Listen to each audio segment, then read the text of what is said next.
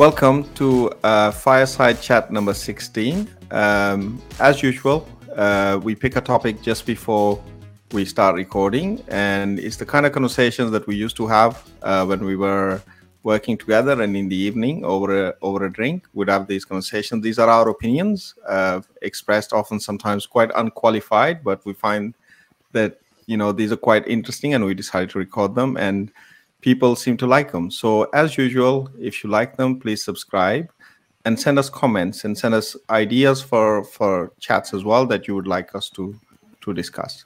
So today we are going to talk about um, how does architecture impact the organization. So often we hear, uh, you know, Conway's law is is quoted quite often, and the inverse Conway's law is also quote, quoted quite often and architecture has a very close relationship with with organizations right? So without further ado so what do you guys think? How does architecture impact the organization? Jose you start. While i think. So i need time to digest and to organize my thoughts. Well um well, I think let's let's start at the beginning. No, like uh, you mentioned Conway's law, you mentioned architecture. It would be good to start by you know kind of setting a baseline for for those.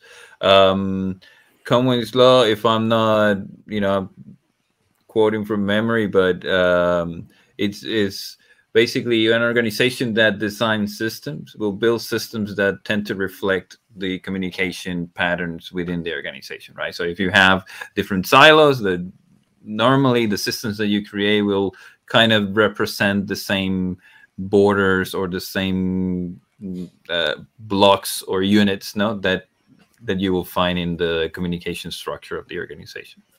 Again you can look it up it's on wikipedia whatever but um so that's kind of what we're referring to, you know, like how a, usually the systems tend to mirror the communication structure of the organization. And the reverse would be, you know, can we, by changing the systems or the architecture in the systems, can we change the organization, right? That's one thing. Then the other is architecture. And I guess that for the purpose of what we're going to be discussing, we're going to use a definition of architecture that is relatively narrow. No, we're gonna probably focus more around how we structure those systems. Yeah, uh, how they're split, or you know what kind of dependencies maybe they have uh, between it, and and not so much maybe you know which technology you choose to use or or things like this, right? Um, or going to the level of the you know micro design if you're using layer uh, layer thing and so on. No. Um, and with those two out of the way, you know, um, I feel like this is a bit of a chicken and egg kind of situation, no? Because they both affect each other, right? Like uh, you you can you can often see how the structure is reflected in the system, but when you start changing the system, it also affects how the organization works. So which one takes precedence is is uh, as part of the thing, no? And you often see this in things like uh, microservice architectures, no, or uh, monoliths, and and they definitely have an impact. Whether it's at different levels, no, things like you know how the teams are structured, or what kind of processes or workflows we follow. That you know you can look at it from different uh, perspectives, if if you will. No, and I think that would be a good kind of approach to to move forward. Well, I don't know. What what do you think, Sandro? So I think that maybe we can uh, talk about what kind of impact because like when we said like okay so we understood that the conway's law is quite common so the, the, the systems are designed in a way that reflects the communication patterns in the organization and when we try when we try to do the reverse and rearrange our systems that should uh, create uh, an impact in the organizational part. But what what exactly what exactly impact, impact, we are talking about exactly? So I, I was thinking about a few uh, as as you were speaking. I was trying to to think about a few. So for example, one is the the communication among people and teams, right?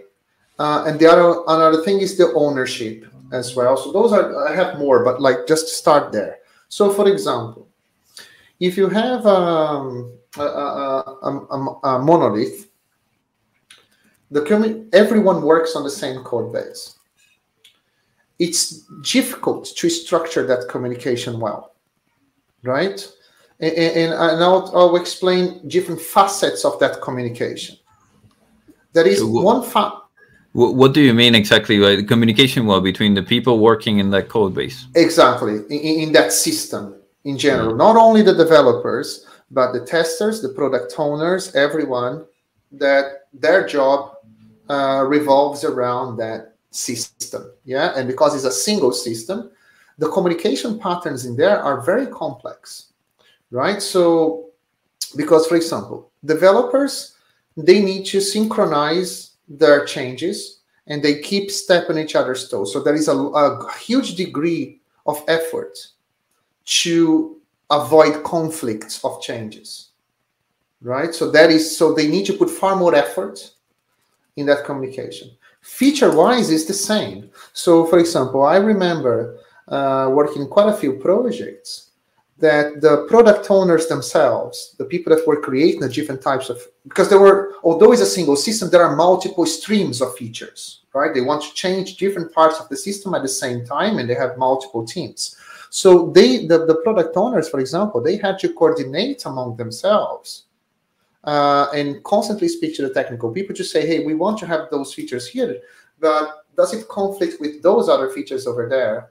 Uh, would we need to use the same kind of people because the expertise, because it's a single system, uh, is, is the, the, the expertise is also shared in a way. Testing the same thing as well. They had to synchronize once they wanted to release something, they had to synchronize the testing cycles as well. So this is an example that uh, a type of architecture, which is a monolith, creates a certain uh, type of communication, and there is a lot of effort in order to make that communication style to work. A microservice that would be the other extreme, and we have different architectural patterns in between, uh, would make those certain things easier and others more complicated. So there is less synchronization that needs to be done because the systems are uh, significantly separate from each other as long as they keep the same interface, the same API, the different streams of work, they don't need to have to put a lot of effort in collaboration. They can evolve those different areas without much collaboration. The developers, the same thing. There is less people to coordinate the changes because those changes are far more, more isolated than others. This is just an example. I don't want you to spend too much time, but but this is an example of how an architecture can impact uh, the organization. And and you you also didn't mention it when you were doing this, but you you mentioned ownership, and that's you know that's also mm-hmm. very clear. No, when you have a microservice, you usually have a you know a team that it that owns no kind of like that piece of the system. That's what gives them sometimes kind of like the sometimes yeah, sometimes yeah, but because th- th- this is this is a common often, pattern. But, but yeah, we have other patterns where you still have collective ownership in a microservices, but we can also discuss that. But like sorry, I interrupted. Keep going. I just wanted to. No, no, no, no. Point. It's fine. It, it, it's fine. It's fine. It, it is. It is like I mean that's that's part of the beauty of it. No, like uh, sometimes you may have uh, someone who completely owns that that part. Yeah. Uh, sometimes you may have someone who sets guidelines. You know, multiple people can contribute, but you know they are setting certain guidelines. And all the times it's just you know free for all right? Mm-hmm. uh it, it's it's again no not a single uh, way of doing it no? Uh, that's that's the beauty of it no?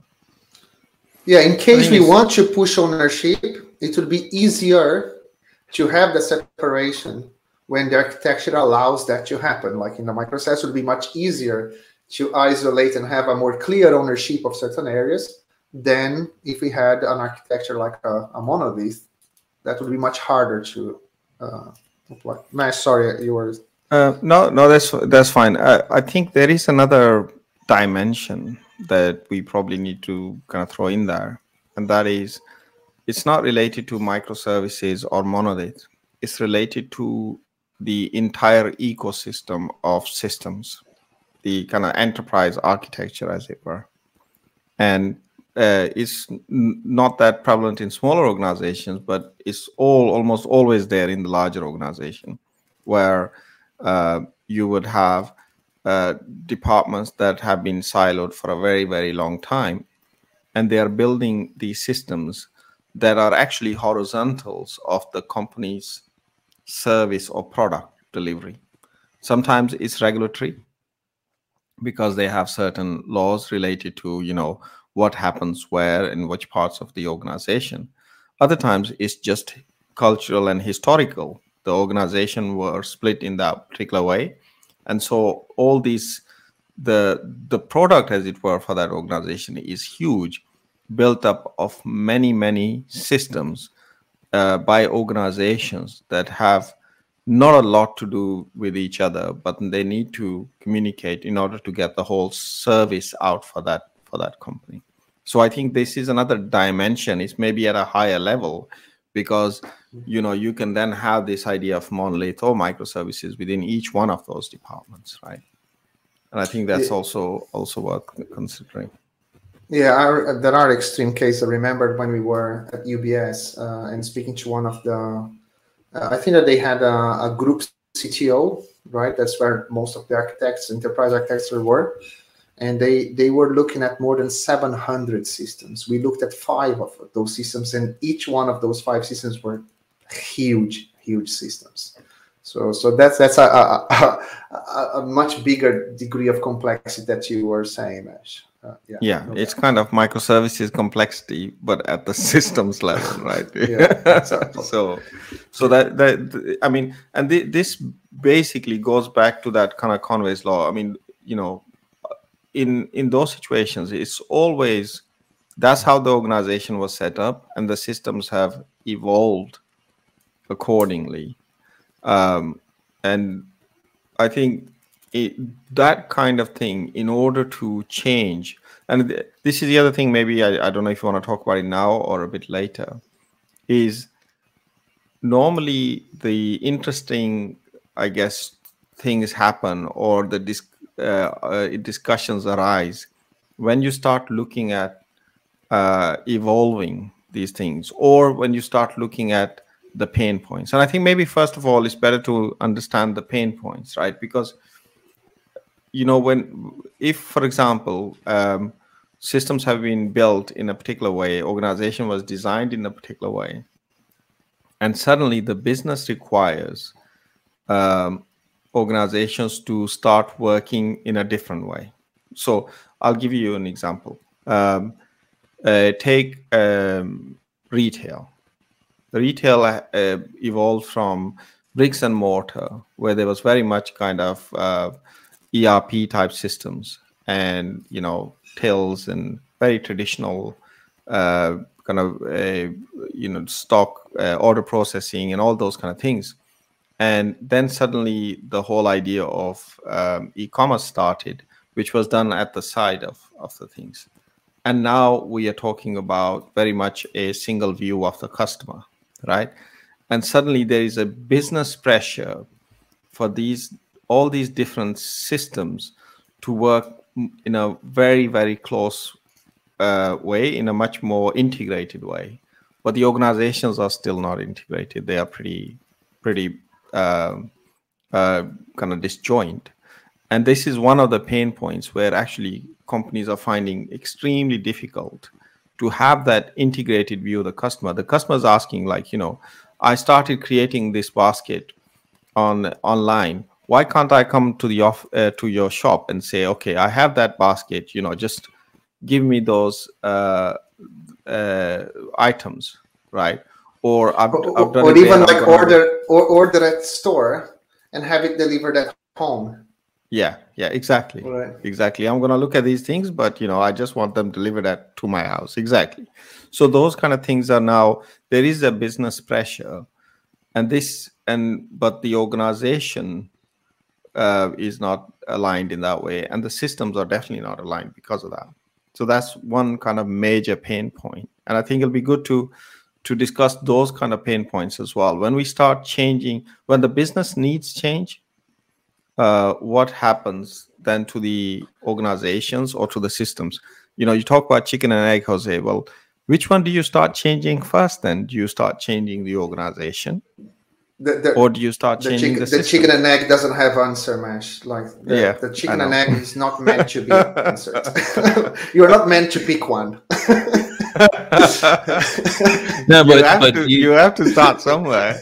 but you're bringing you're bringing up w- w- I think a point that is quite interesting, which is that a lot of the time that organizational change is triggered by uh, the adoption of technology or or similar, right? I, and the example that you were uh, saying before, uh, when you're finding a solution to something like that, right, from a business perspective, yeah the initial you know point of view is okay so what's in the market? Like you know like there are all of these companies that oh we need to adopt sap no or whatever. And and then everyone will have to use this right? And that's already that's the thing that is bringing out all of the problems right? Like all of the uh, all of the silos all of the you know things that are being done in isolation or repeated or you know like all and and that's when you start being conscious of the waste. And when you start being conscious of all of these uh, areas that you need to improve yeah? And usually what happens is that you need to be very flexible with it because there's no one way that will fit you know everyone in the organization right? And it, especially when it's been evolving the way that it has so far right? Like from one day to the next people will not you know it, it won't be easy to have people use a system or or work in a particular way right? So trying to push it is is going to be uh, hard in that sense. But it comes from you know when you start the implementation and when you when you go down and say hey this will be great. How do we do it? No it's when you know things start uh, so so from that perspective could you do something beforehand in order to set the the stage for something like that to happen uh, in a more you know in an easier way yeah?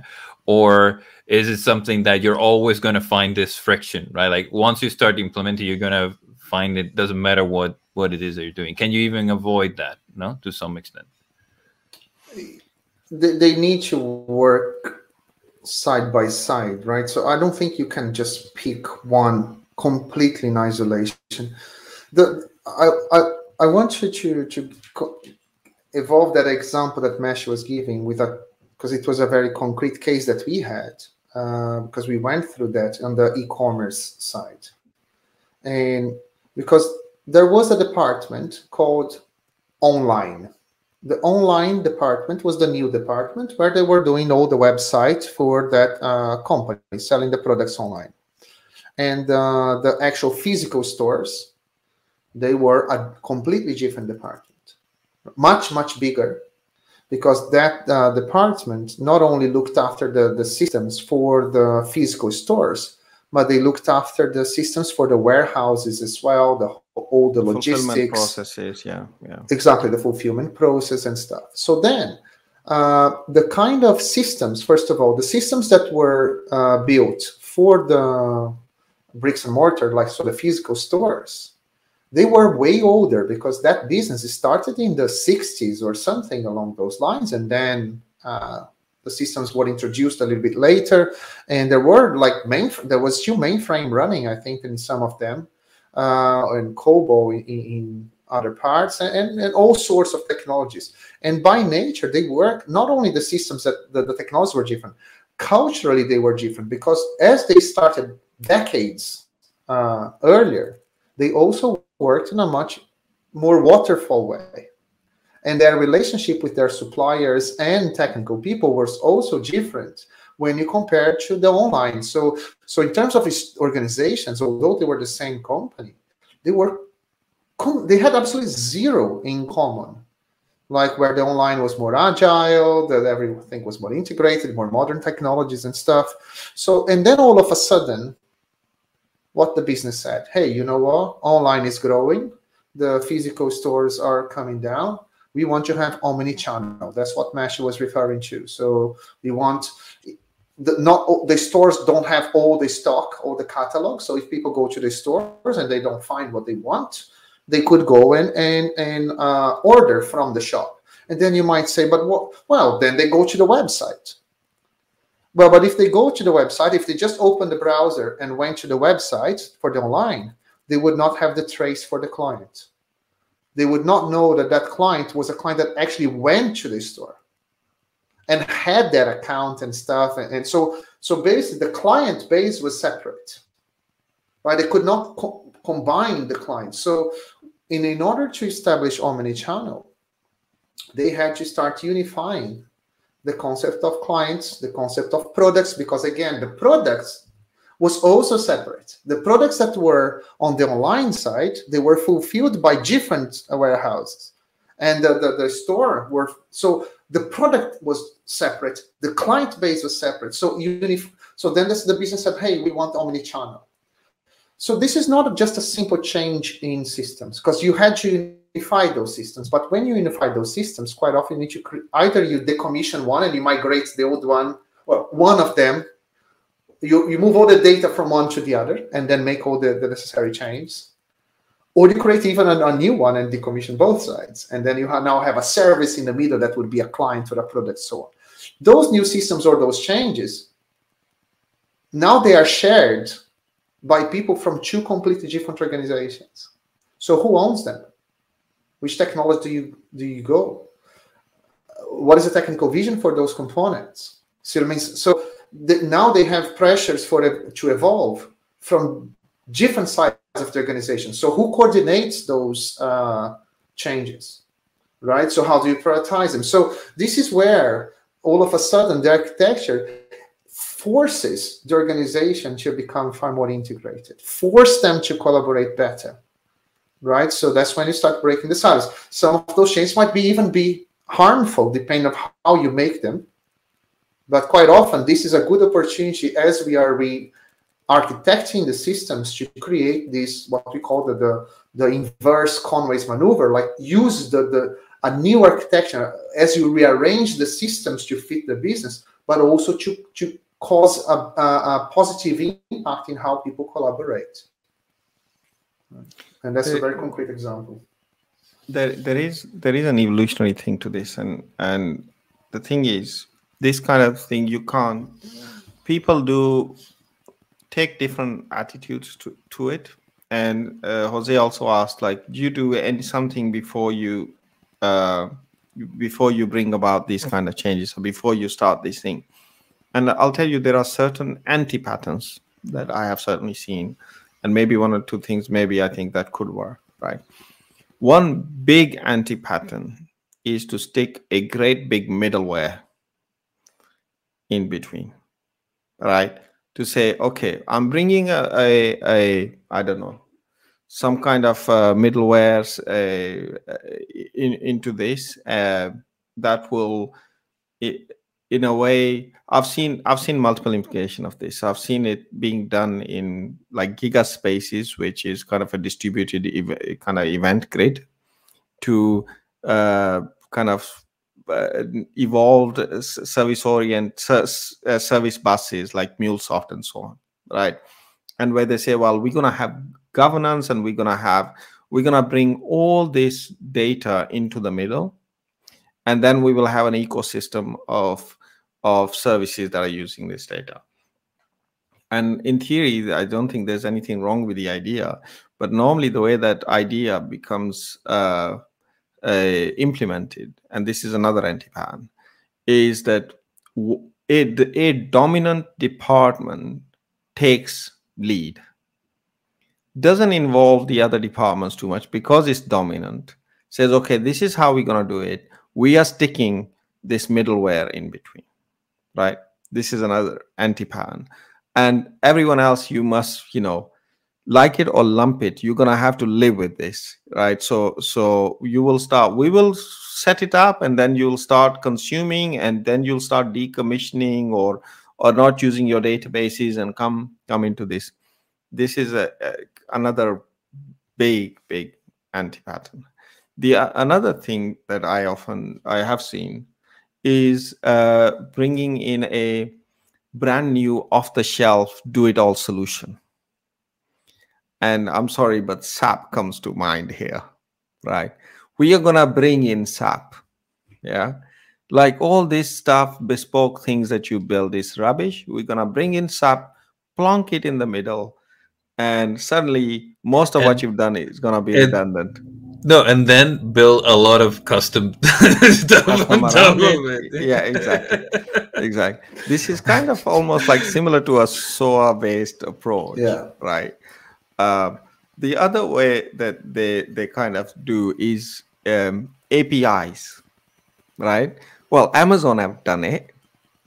We are now gonna do APIs. We're gonna build each one of the departments has gonna have a well-defined interface built around certain APIs and we are and suddenly they say oh yeah you know what we need the api gateway we need i don't know you know like Apigee or or these kind of things that will in a way govern the interfaces between these uh, organizations. And then they can do whatever they like behind them because you know what? We have agreed we have the api gateways right? Excuse me should have uh, so um so there's so these are these are some of the anti patterns. I'm sure there one, are others one well. thing that I would add to that is uh, that even in the cases where they stick the middleware in and middle, like even if there's someone uh, like pushing that, like you you mentioned it as a you know a dominant department or product or whatever you want to call it. No, it's just kind of like leading that transition.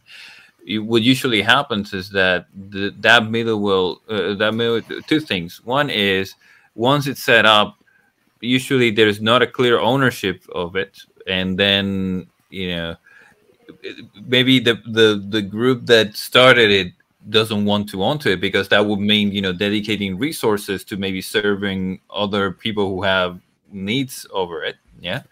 Uh, or it becomes like a, a sticky bowl right? Like everything that you know i don't want to have to deal with because i don't have budget or i don't have resources uh, i, I send it to that group to be implemented in the middleware right? I don't want to touch the product. I'll, I'll have you know this integrators do the work right? And that quickly ends up uh, in a space where there's lots of uh, domain logic or, or things that are related to specific areas that are not under their control right? They're uh, they're administered or or, or um, evolved let's say or maintained by someone else right?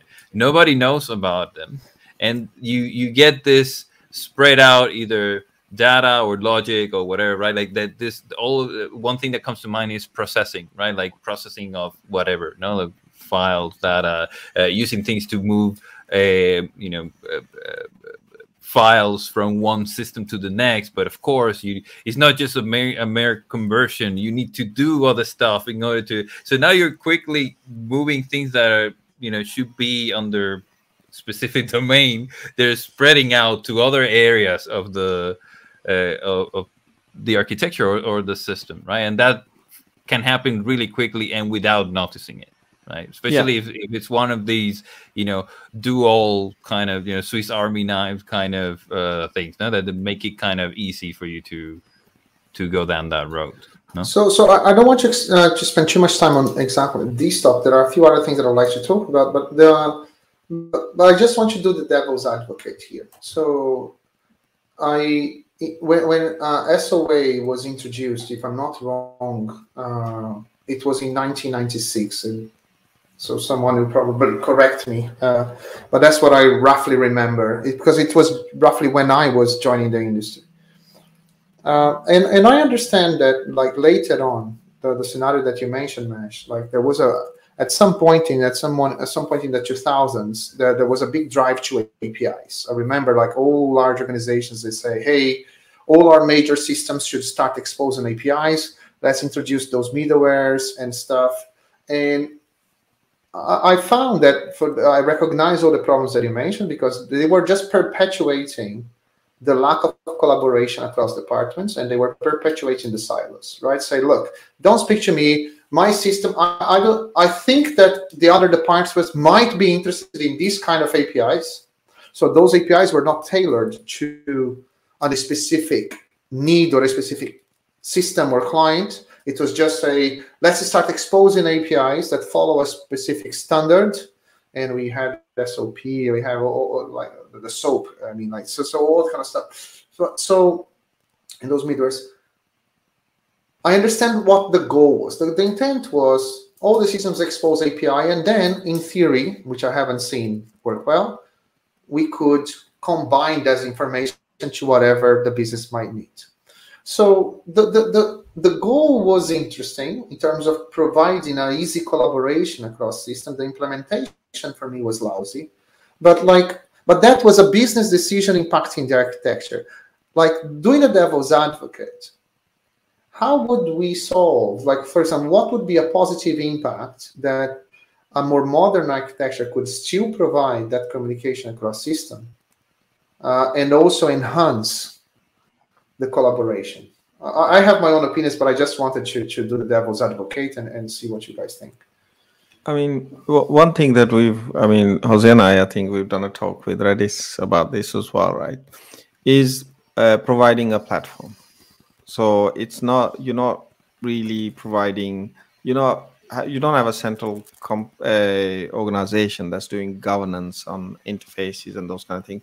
By the way, earlier when you mentioned standard APIs, I thought, well, that's actually a good thing, but I didn't mean SOAP or REST. Uh, if it's standard, an industry standard based, uh, pro, like you know, you've got um, it, in trading like Swift and those kind of things. But the, but anyway, we'll, it's because you mentioned inter, you you mentioned enterprise service bus and all this aggregators. Yeah, and yeah. back then, back in the day, we I remember all the SOAP protocol. Yeah, yeah, exactly. No, that yeah, yeah, yeah. So, um, sorry, I've I've kind of lost my lost the track. What was I? What was I talking about? you were talking about standardized APIs. It was a good thing, and you mentioned a talk uh, that you Jose gave with uh-huh. uh, Redis and. Yeah, yeah, exactly.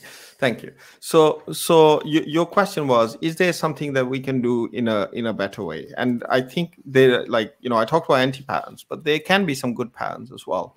One is from a, a technology point of view: is make the the the job of integrating different systems and services easier and better. So we were actually talking about like almost like a, a data fabric, where you you have a platform that allows information interchange and also the ability to store information and kind of uh, expose interfaces like public and private uh, data uh, into into a central place.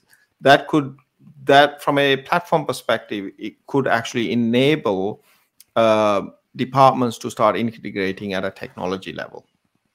So that's one thing and you know there's there's a lot more to be said about that but that that's one area. Technically you can facilitate integration you can facilitate a more reliable way of sharing information both pub, uh, especially public information that the systems may want to share with each other right?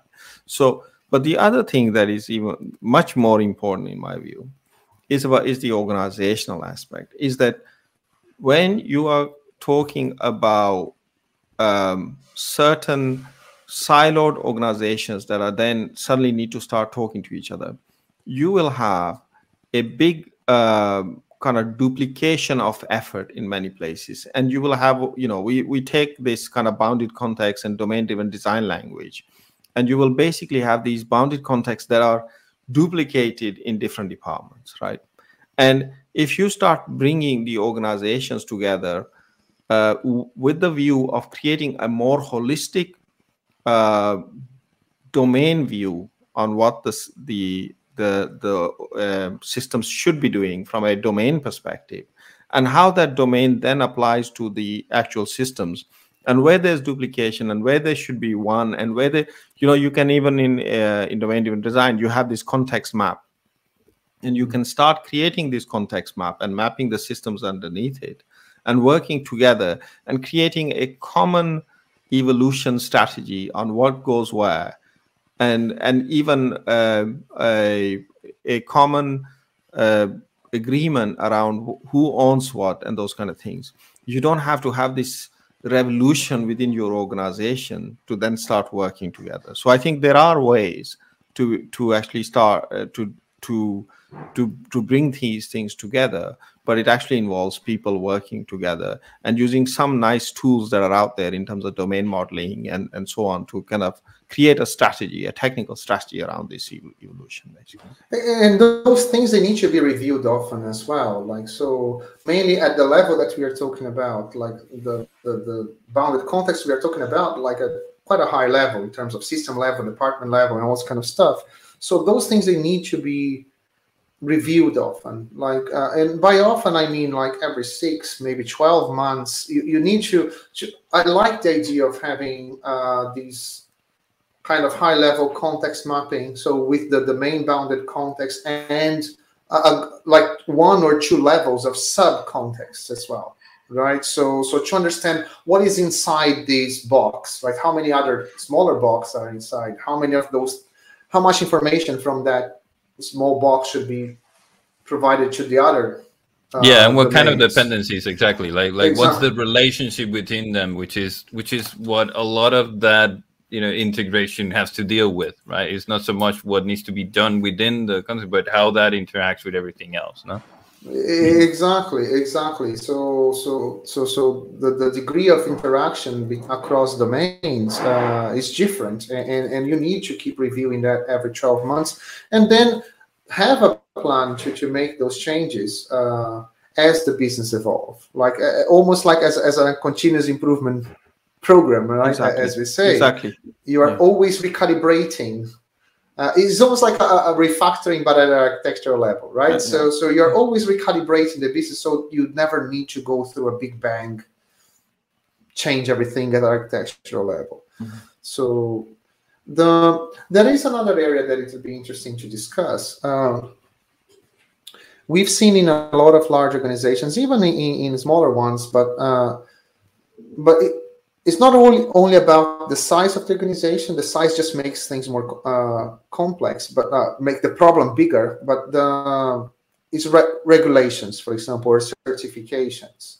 So there are quite a lot of systems that will need to be compliant to regulations. And we, we've been in many different industries from finance to uh, pharmaceuticals to, to even logistics. And so uh, even the, the retail as well, when you talk about PCI compliance, for example, or, or data security and GDPR and, and things like that. So those are all the different types of. Uh, so because I've seen that uh, quite often, because of the compliance with all those different types of regulations, a lot of processes are put in place, right? So people to make a change in the system, they need to have uh, design document. They need to be reviewed by someone else, or before you release a software to production, you need to go through a certain process, or multiple reviews, or, or whatever. Right? There are there is a lot of processes that are created just to make sure that whatever is being built is compliant. And in some organizations, they have full departments uh, that is compliance and standards. Right? So this is a very important department that they will create all those processes. And, and, the reason I'm giving that context is because the way that the systems are architected uh, have a big impact in how those processes are created. And uh, the the how can I say and and how wide those processes are applied across the organization. Because, for example, in systems where everything's a bit together, right? Not only in a monolith, but the systems are quite large and and and people and, and when we are architecting those systems we don't take that perspective into account we force the entire system to be under those process but when you but a, a way just to simplify process in organization or at least reduce the area where certain processes are needed is with isolating those areas. It is not only the bounded context that we take into account just the, the business flow or the communication flow, but also those operational constraints or regulatory constraints and isolating them restricts significantly where certain process needs to be applicable. And that's a, another way that a, a, a better architecture could create a, a, a, significant, a very positive impact in the process of the organization. Oh, sorry, Jose. The, the example you mm, that you're probably thinking of as well is you know the you mentioned PCI compliance and so on. If that is inside, you know, this is one, yeah, exactly. But there you, are many others. Extracting yeah. extracting that right uh, would allow you to have to follow different processes, right, or release cadences and so on, right, uh, for for each part of the system, right. We we we have another example where you know you you're deploying maybe software on the edge in a lab somewhere or you know under certain conditions. Like if you every time that you're deploying what you need to put in the machines you're having to go through the whole thing. That makes your release cycle really long. What if you could you know deploy the the foundation? Yeah that goes through the security checks and all of that and then be able to deploy specific parts of the system through a different mechanism mm-hmm. for instance right um, so there's definitely a lot of advantages to to gain from a business perspective and from a you know development perspective decoupling yeah. you know the those i've got i've got a lot of anecdotes in this area but kind of almost on the reverse side whereas you know you can use um, uh, architecture or the way you architect your software to simplify regulatory processes. And but on the other end, I've seen many uh, complications of, uh, in in software architecture that are attributed to oh because it's um, that's how that's what you know regulation says you know that we it's it's regulatory so like oh okay then i'm not gonna say i, I once had a, a um, i was working in a uh, kind of a, a department that there was a lot of things that were being done, and this was eh, particularly uh, related to the release processes, right? And there was an um, an idea that we they had auditors that had come and they had okayed a particular release process and they had automated or not automated it but they had centralized it because then they thought well if we if everybody uses this release process then it's it's been given the blessing from auditors. So our release process does not need to go through a separate audit because we will use this release process. The problem was that release process was atrocious. It was horrible. It was putting um, it because it was centralized. There was queues. There were wait times for your like test environment builds. It was super restrictive. Um, and then when you say when you uh, i was once told actually uh, we started a new team and said like i'm not using this process we're going to create our own and i was told that this was way above my pay grade to fight that fight and and but but that that that's that but th- this this also happens right almost um, these kind of regulatory uh, reasons or organizational reasons are used and then codified in systems and then they, it becomes like a holy cow. You can't change it because it's it has audit approval.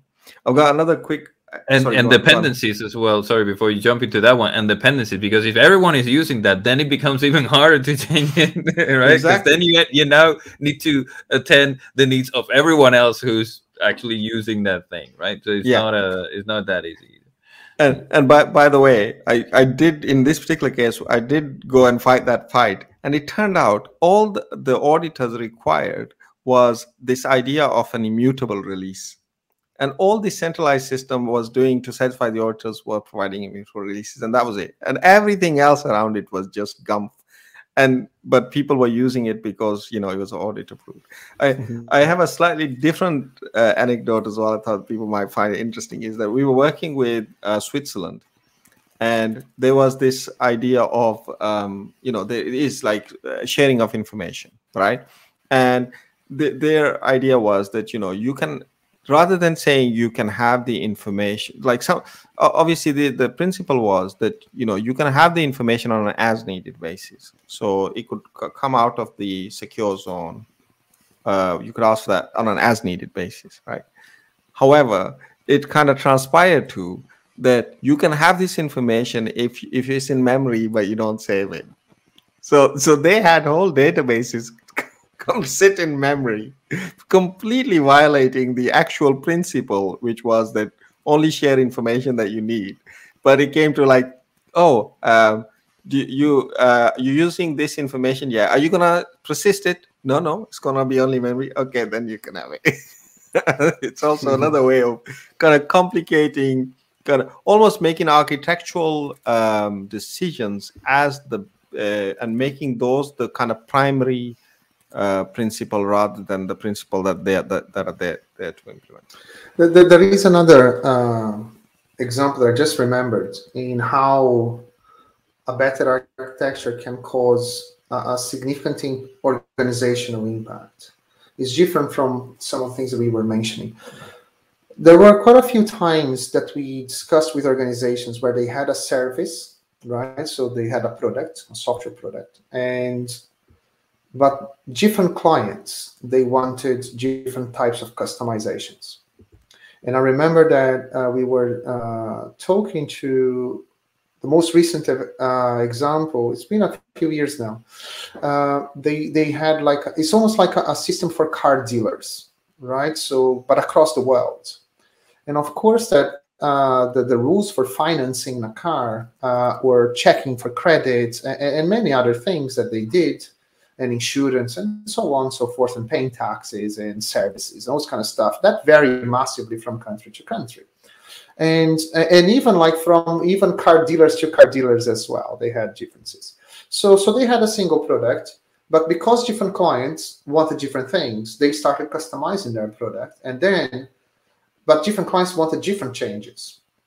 So so then what they end up with? They end up with copies of that system that certain clients had one version of that system that could not be used in another version. And, and, and some of the, the, the, versions had evolved so far that they could not be brought together anymore. They were just a different product. And that's when you are in a mix. Uh, and, and, I, and we've seen, this is just the most recent that I remember, but like we spoke to quite a few companies in the past with exactly the same problem where they were a product company but they were operating far more as a service company where each one of their clients had people dedicated to them just to do their changes. And, and, the, and the problem was even bigger because it made it very difficult to sell their product. Because when you were selling, you, you, because it was all intertwined and they had different versions, they had to sell all the features together. And, and switching on features on and off became really complex when you have all those discrepancies that certain clients don't even have certain features available to them as part of the thing. So um, and this is like I remember like such an, an interesting conversation because, for example, the architecture was not allowing them to remain a product company and easily customize their systems to their, their clients, but most importantly, even be able to offer different packages and different levels to their customers. So, and rem- I remember us discussing a plugin architecture, for example, where they could, so a plugin architecture in that case would have allowed to replace entire modules from the financing model, uh, from from the, the, the whatever services model, or whatever else, uh, and also sell the product at different uh, levels the, the platinum the gold and silver. If you buy these you get more features and so on and so forth. So they didn't have the flexibility. And what is was holding them back was the architecture. So evolving the architecture of that product would create a, a, a huge business flexibility to evolve that product. So, so that's another example that I just just came back to my mind. It, it's um, interesting. You sorry. Sorry, I, am aware of time, and I, I, I thought maybe we want to discuss a few other things. In particular, um, there there is uh, we wanted to talk about splitting of uh, capabilities or architecture along uh, splitting architecture around capabilities like front end, back end, mm. uh, uh, and uh, kind of mobile teams and that kind of thing. I think that's an important thing that we should we should have a quick chat about, and maybe around um, environments and and those kind of things maybe as well. So I mean, I can start around the. Um, I mean, unless there's something that we wanna kind of finish up on what we were talking about earlier. No, no, that's that's okay, fine. So, yeah, yeah. So um, I think on the uh, the front end back end side of things, like I mean, we've got we've got a few different architectures that are in play that allow you to have eh, different kind of uh, models, and they have pros and cons. And I think we've we've um, faced a lot of those decisions in the past as well. In particular, uh, there is this kind of front end back end thing, and we we uh, which is you know we often see uh, backend teams just building APIs as it were, and then you got front end teams. And in fact, we've seen companies that have actually tried to go in this way, where they call back end engineering and front end digital and that kind of stuff, and completely draw that line between those and have some catastrophic results uh, trying to do that. But I think it'll be good to to have a quick chat on why is is, is there um, a in this particular case, for example, front end versus back end. Is there ever a case to have uh, front end teams separated from back end teams? And when we say front end, we mean UI basically, and the back end is the you know the kind of the the logic or the uh, that's happening. I have mixed feelings about this one for me it's not a clear cut. I think that most people would expect, oh yeah, we should have cross-functional teams and, and and that's it and blah blah. I have mixed feelings. The I'll explain why. I think that the front end specifically, like let, us take modern applications. And what do I mean by modern applications? Where you have some uh, small services at the back, call it microservices if you want, but we have a few well-defined services with well-defined APIs, but they don't know how uh, that information is consumed. So I like the separation, uh, the physical separation of our front of the front end from the back end. In terms of architectural part, I'm not talking about people yet. I'm gonna get to people. Yeah.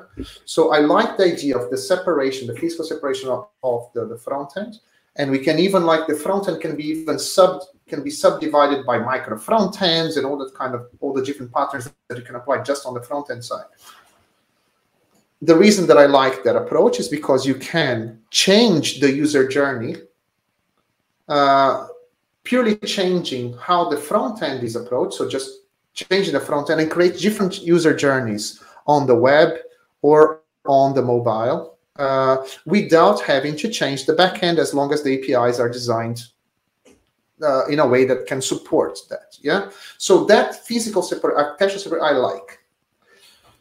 Now it gets to people. Assuming that we have that separation, the the, the backend services are easy for a, for a team to own them because normally they are a part of a domain. The front end although there is micro front ends today, is normally a bit more together. There is more consistency to be kept. The backend, you can afford to have different services having implementing things in a different way. They can manage transactions in a different way. They can even use completely different technologies or programming languages, although I personally would discourage a bit. But like Uh, the front end, there is more to keep the consistency in terms of the layout, in terms of the design, in terms of so sometimes when you have cross-functional teams, I feel that the front end might become very messy because there's no ownership. The, the ownership of the front end becomes a bit blurred. So this is why I have mixed feelings. I, it can work well, but it's not as a clear cut for me. Yeah, I mean there there are aspects uh, that you can do to to make it work well. Oh, oh sorry, so, Mash. Just before you go, eh, just before, so and, and, front end is not only the web. This is what I wanted to say as well because you have the mobile as a front end as well. I just wanted to add that. Yeah, and the, the this is that's actually a separate question, and often ends up being uh, in it, it's because they're just channels. They're different channels. No, they they so. are they they are different channels, but uh, the the technology stacks related to web and uh, it depends on what technology you use. We talk about very much native apps right? Mm. native app development is is is almost a discipline in its own right? And often native apps are built as a monolith kind of splitting them out is not an easy task. Splitting web uh, based kind of interfaces is uh, or browser based interfaces um, or you, uh, apps that are built with browser based type technologies is is there is more uh, let's say standards or more ways of working out there that allow you to do it. And we we've always found that that thing where if you for example you well, if you try to kind of split an a mobile app it's i mean personally i haven't seen it done done well but i have seen web uh, uis split into micro front ends done in a very nice way and still keeping the consistency through uh, shared uh, styles and components, uh, web components, and those kind of things, component libraries, and those kind of things. Um, uh, so you keep that consistency, even uh, keeping the the communication between those components quite nice, uh, but still providing these kind of cross-functional teams that are doing the front end and the and, but and that the, consistency just just just to, to to explore this a bit more that consistency normally is done by a group of people that could be representatives of those different uh, teams those different cross-functional teams but, but yeah. they're, they're, they're, they're, you need to have uh, in terms of organizational impact with that architecture there is a need to let's say look after a group of people to look after the consistency of the so the it it, it right? kind of works almost in a similar way to platform versus product right? And it can work in, in that way. So you you you can have uh, people dedicated towards ensuring that certain standards are kept that they are building certain kind of components and so on uh, and cross-functional teams that have both front and back end capability that are then leveraging those libraries almost and the the common styles and so on and style guides and so on to to actually build features out. Hey so if i if i may jump in i there's something you said, Matt, that I don't entirely agree with. No, the, the, this idea that usually mobile tends to be more in, in the monolith. I agree that it tends to be deployed as a as one unit because of you know you, you don't normally like deploy specific, but within the application you can like Spotify, for instance, is, is an example of that where components themselves are owned by you know different you know teams and so on, and it's not you, you, they there is separation between those. Now, the other problem that Sandro is mentioning now, uh, which is more around consistency in the you know journey UI experience and so on. For me, that's a product thing. It, you know what I mean? Like you could have that same problem if no one is making sure that it is consistent independently of, of the architecture that you're choosing to use right it is true that if you have a lot of separation no? Like the component uh, approach that we were talking about or, or micro front ends or whatever right? And everyone is doing whatever they want. No let's say you have uh, someone leading product on this area let's say ads right? Uh, components related to ad and upselling and showing that that's that's owned no by that, part of the domain is owned by team or a set of teams, and then you have I don't know um, classified no? The, the the around the uh, actual items no that you're selling or whatever right?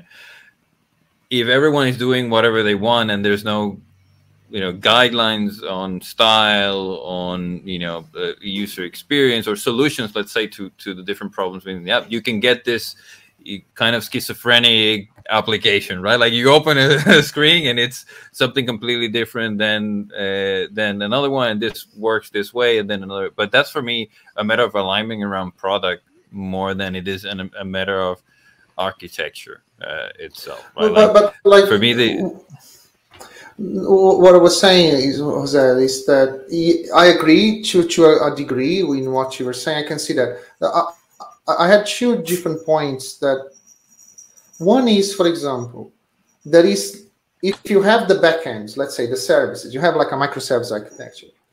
Although although I would encourage uh, those services to follow the same patterns, the same technology as you open different services, you, you, you are in a well-known you're not surprised. You are comfortable. You recognize the patterns and the technology and so on. But it's not necessary that you do that. You don't need to put so much effort in that consistency. But in the front end, you are you need to right. So there is a you are first because that that experience that that thing that the, the, the, user is going through, it needs to look the same. And you have multiple people from different teams touching on, on while in the back end you don't, right? Having consistency is great, but it's not as needed as it is, as much needed as it is needed in the front end. And, and the reason, the, the, the point that I'm making, of course, is all possible, but it has an organizational impact. And also, there is one pattern having separate other patterns, for example, we work with Monolith, where the, the, the, the backend, the, the front end is generated through templates from the backend. And that creates a completely different dynamic in, in how and a different set of problems. A different set of problems. And this is what I'm saying. So the architecture doesn't ha- have an implication in how those people collaborate, where they need to synchronize and align the number of people that need to be aligned to provide the same set, uh, work and th- this is this is what I was coming from. I, I I would say that the number of people that need to be aligned is you know the people that need to be aligned around the product like providing consistency in the product that's going to stay there. Like like that's going to be a common point. What architecture does is it provides opportunities for things to be done differently and to to make those trade-offs right? Like you you were mentioning no microservice I, I could use the same thing like a template and you know same technology same, but i could but part of using microservices is also being able to change if i need to change right? And sure. and and have that be so it's it's providing the choices is is giving you the choices. Um but from a product perspective that i don't think that's entirely true unless you have very separated you know it's one platform but you know different products uh, almost. You know what i mean? Like if you have one product and you have different people working on there that you will have to have that coordination either way. And that that for me you can't get rid of that by just changing the architecture. I mean, I don't. Uh, sure also, I, no, I, I, I, you can't get rid of it completely. I, I think this is one of those scenarios where uh, there are pros and cons to both situations, right? But there, are, I, I think there are. It, it depends on which where the complexity is the most and how you design your architecture is based on where where the you know if you cut the thing in one way if you cut the thing for example to say you know what? I'm just going to have a monolith front end and lots of backend microservices right? You're making a certain kind of decision where you're saying that the the communication between the front end people uh, is way more important than uh, than the communication from the front end to the back end teams. Because you you you you're sacrificing so, so because you don't have a cohesive vertical team you're making that sacrifice because you you are in, in a way saying that this horizontal communication is of more value right? On the other hand what you're saying is that the vertical communication is of more value but then now i'm sacrificing this uh, uh, kind of built-in uh, cohesiveness that i get of the interface that i don't have to to govern or manage right? So what i'm saying is i'm valuing the the the, the vertical communication in this case. And then what i'm doing is putting structures in place to get some level of cohesiveness at the horizontal level right? And it's basically you're making that decision. And and in a way i mean this is why it's probably a difficult conversation because this is different for for different scenarios right depending on the kind of product you have, depending on the complexity of the organization, the number of teams, all those kind of things, you actually one may work over the other. Personally, I mean, if I to look at the default, I prefer the verticals that actually saying because you know mm-hmm. if I have certain kind of standards in place, I can have autonomous ish teams working on individual business features. On the other hand, I know that I always have to coordinate um, there is no other way way to. There's no options. There, there's, yeah, no, there's options. no, options. Yeah, yeah. Yes, but uh, I know that we are over time, but I think this is this is quite a cool subject, and I just wanted you to get a, a point across because it's not only about coordination. Um, all being equal, or, or for example, without any context, if you ask me, would you go for a separate front end team and a separate back end team, or you would go for a cross functional team? Without any context, I normally would go for a cross functional team, right? So, but but there are uh, a few things that, for example, in, let we let's follow through the, the e-commerce uh, because this is quite well known to everyone. For example, let's say that there are many things that the business wants to do. They want to, uh, let's say, uh, onboard a new payment method. They want to evolve their recommendation system and they want to have multiple types of catalogs in different countries. So there are three different business efforts that will need to be done potentially by different teams in different uh, bounded contexts and stuff. Those things take some time. So here are, I'm just describing, uh, um, what is it called? Uh, pressures in specific bounded context, uh, is pressure that specific bounded contexts have to change. And then a cross-functional team could deal with that. But there are also pressures that come purely just on the front end. You want to change the user journey. And the user journey goes across multiple bounded contexts. It comes from searching for the product, getting recommendation, then uh, adding that to the basket. And then in there, you might have more recommendations or a discount or a promotion and stuff like that. So a user journey is full of things that come, the front end combine elements across the all, found, uh, all bounded contexts and they evolve independently from the back. Because you do user research you do all this kind of stuff and you are always trying to evolve. And this is where the pure vertical teams don't work well. Because like it would be far harder to have different people from all those different vertical teams to work together just because you want to change the new user journey but use still the same but still keep using the same apis and sometimes it's I see cases. This is what I'm trying to say. I'm not saying that I favor that, but what I was saying that for me is not a clear cut because I see that there is a lot of pressure just to change the user the, the front ends, and that includes the mobile and the web. That not necessarily will change the back end, and this is common. Mm-hmm. Right? Um, I, I I know an example of one organization, and I I know this pressure is there, and it's a very good point that when you know you you still have to think of the thing holistically and and this actually uh, uh, and if you're talking about just in pure kind of outside the context you don't have to evolve organizations and just start with that then maybe but you know at what point you say well the team is just gonna look at user journeys or the you know how much is it across and how much is it just verticals mm-hmm. um, but we know of an organization that actually kind of had uh, problems with their e-commerce solution, uh, which is a very large organization.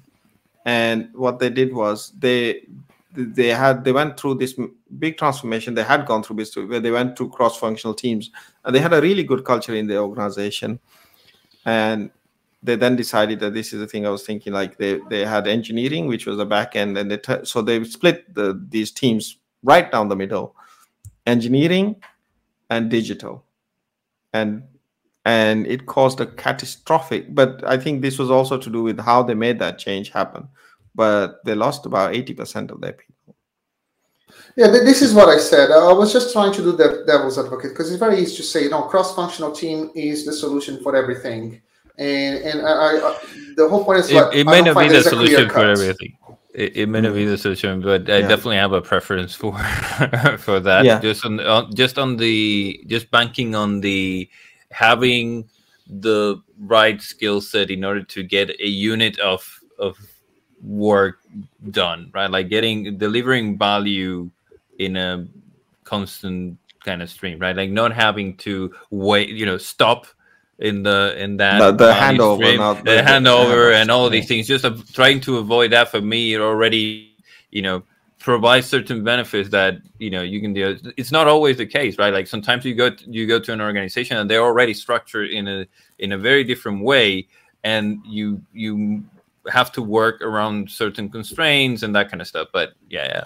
And I think that you need to analyze the grain of changes uh, over time because some changes will be a vertical change. It will be a very clean, it's just in the catalog hmm. domain, the catalog area, or in the payments area, or so on and so forth. Some some chains are very square, very vertical, cross-functional teamwork works well.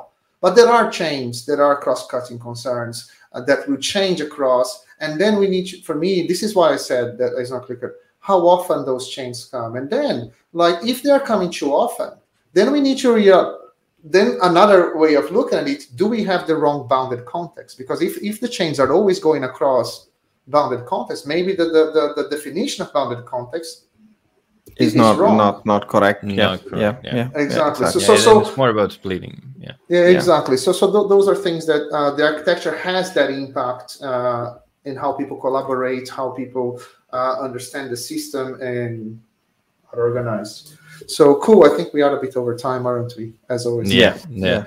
There, there is an uh, one thing that we didn't touch on, uh, which is the impact that uh, architecture has on business financials, for instance, the whole capex versus opex uh, kind of approach, and that which is also kind of like a mind uh, change in many organizations because people are used to, you know, I buy my servers and I have everything in my, you know. Uh, data center, etc., right? Versus going to the cloud and you know serverless and all these things that Yeah. I no longer have a clear picture of what this is going to cost me and so on, right? And and that's a big uh, mindset change as well. But uh, we're we're over time, so Yeah, related to that to- is the whole environments things that I said we may want to talk about. But I think it's safe to say that this is a huge topic. There's quite a few Mhm. things that we haven't discussed on it, but maybe another Yeah. time. Yeah. Yeah. Cool. Maybe have a part two. Yeah. Okay. Shall we wrap up? Yes. yes. Yeah. That's- Well, as always, like if people like this uh, episode or all the conversation we're having, uh, subscribe to the channel so you are notified when there are new episodes. Give us a thumbs up and add it to the comments uh, if there is anything you would like us to discuss. We'll be more than happy to to pick up the topic. See you next time. Thank you. Bye bye.